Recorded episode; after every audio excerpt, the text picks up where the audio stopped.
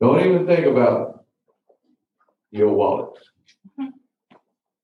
Because I know I could see everybody clenching their fist in their mind. The word tithing comes up. What we're gonna discuss tonight is, and I had another lesson planned, but I ran across this one and I thought I'd go with this one first. And then in the future, we'll do another one, okay? Another aspect of it. But we're gonna look at the purpose and the power of tithing. What is it? What is it that God has put into, into motion here? Tithing has nothing to do with giving God money. So that's why I say you can let go when you want. Okay? Loosen up. Okay? Because God don't need your money. God already owns everything. He owns the cattle on what?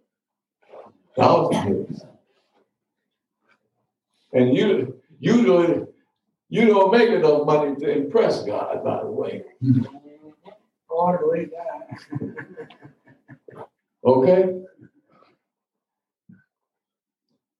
God doesn't need money from you.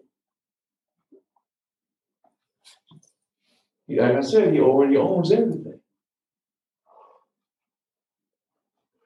The purpose of tithes and offerings is God's management program for mankind. He put this in place not for him, he put it in place for you and for me. Now let's think about it for a moment.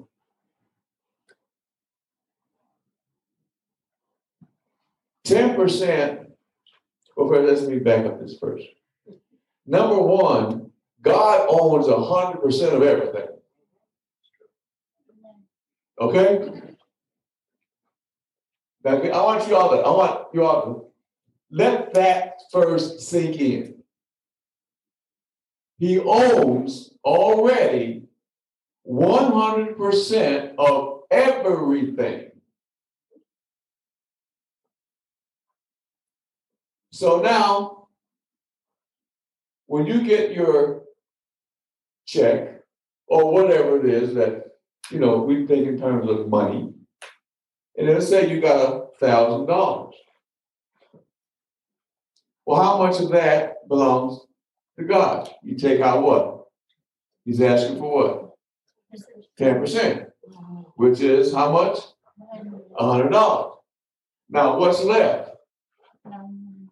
Huh? Nine hundred. Now, ten percent that belongs to God. What about the nine percent? Who that belong to? That belongs to God too.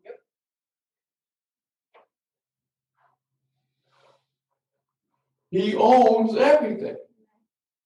He's one interested in how are you going to respond to this, okay? So, when you think about tithing, it's not just the money, it's 10% of everything. It's 10% of your time. We got, we are given 24 hours in a day. Two hours and 40 cents, 40 minutes of that belongs to God. Every day. We say, I don't have time to give God two hours and 40 minutes. But you can sit in front of the television for eight hours.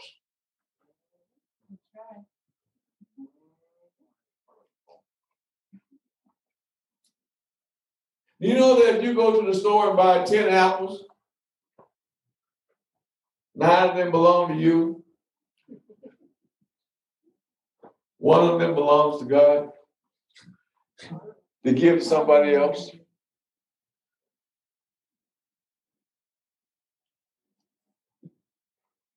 Remember now, everything. So you start taking inventory of what you have. And you will find out that when you take inventory of what you have, you are you have abundance. Do you know that God is, is, is interested more in you than you are of him?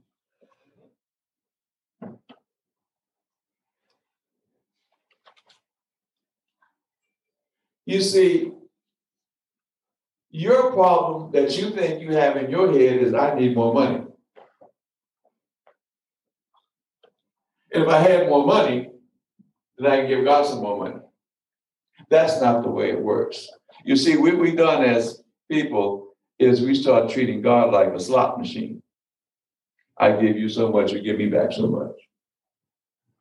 I give you five, you give me back 10.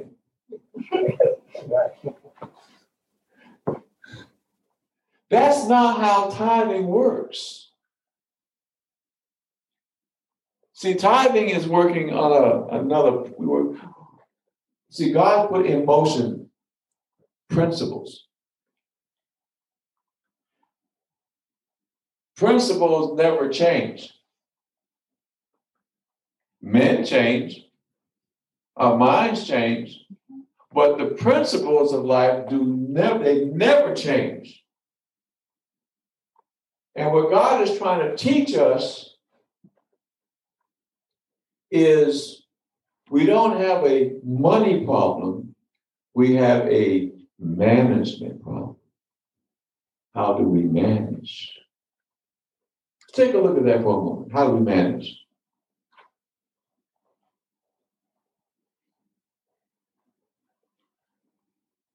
God wants us, number one, to have, being able to have the ability, the consistency of putting aside 10% of everything that we have, not for us, but for Him.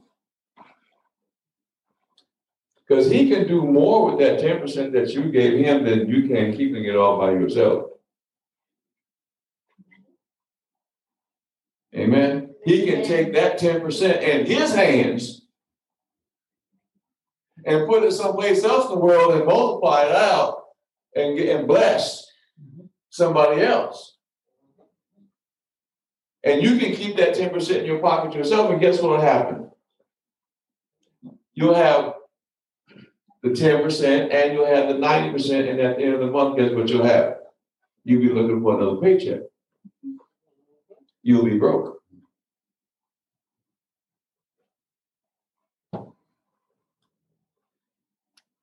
Your ability to put aside the 10% determines a lot of, there are a lot of things determined on you being able to do that.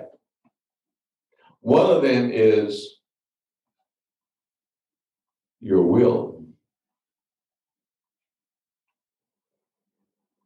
You see, God has never asked you to do something that He knows that you are that, that He that He knows that you are capable of doing.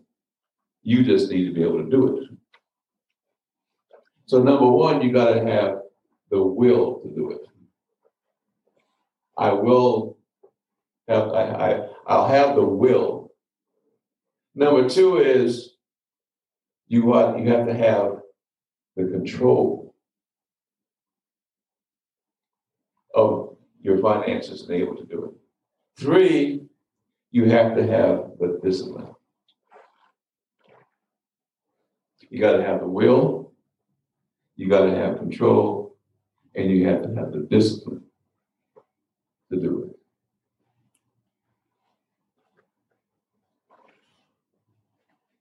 You see, he'll be happy with you being able to manage the 90% if you're happy to give the 10%. Amen?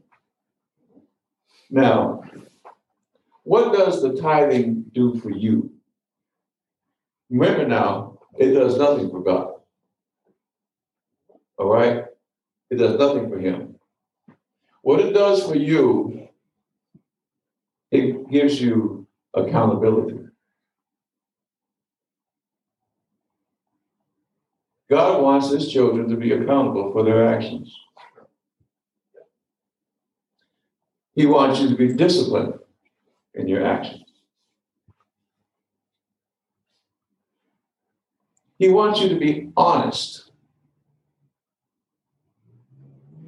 Do you know a company? I've worked for companies before and they have people there in management that were not honest.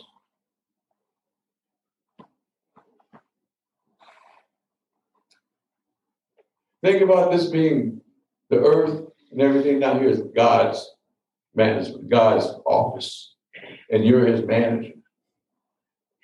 You know he's watching you. He's watching you.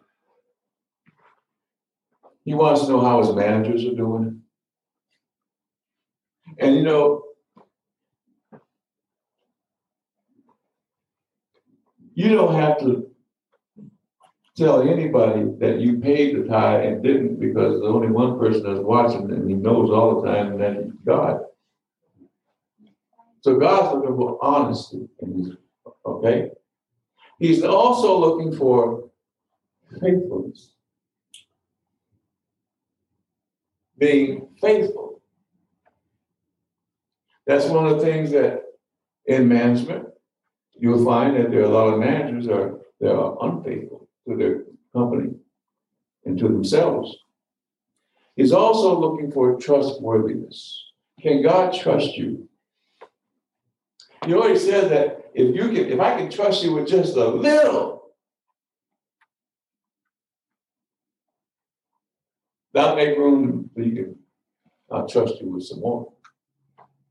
But first, you got to first pass the first test.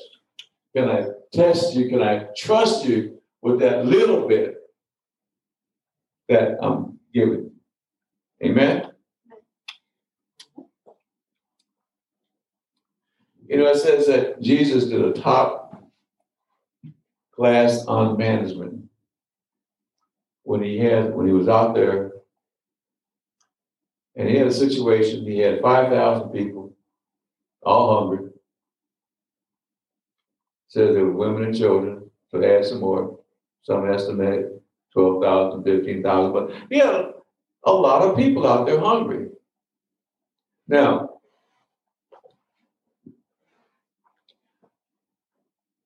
Let's put yourself in his shoes. You got two fish, you got five fish and two loaves of bread. Well, you probably say to yourself, well, that's enough for me. I don't know about the rest of y'all. Well, I'm hungry like the rest of y'all. Let's see what he did. Let's see how he managed. He managed that situation. Okay? The first thing he did was he divided the folks up into smaller groups. Made that, that's called administration. He managed that. Secondly, he took the food and he looked up to heaven and he recognized that what he had needed to be blessed. So that showed it wasn't his, it was a he showed appreciation for being able to do something with it.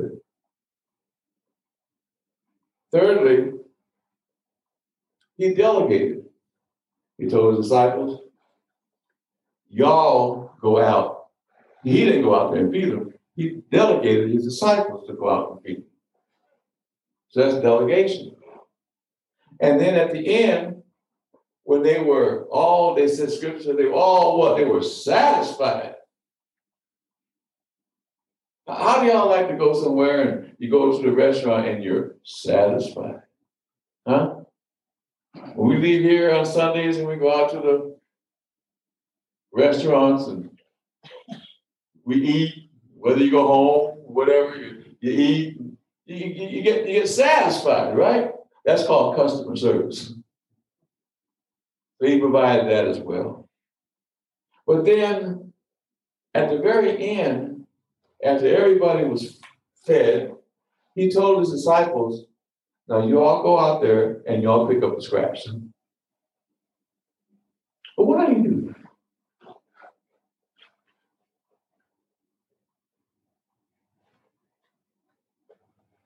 He just got through feeding multitudes of people. But yet, at the very end, he said, Now y'all go out there and pick up scraps.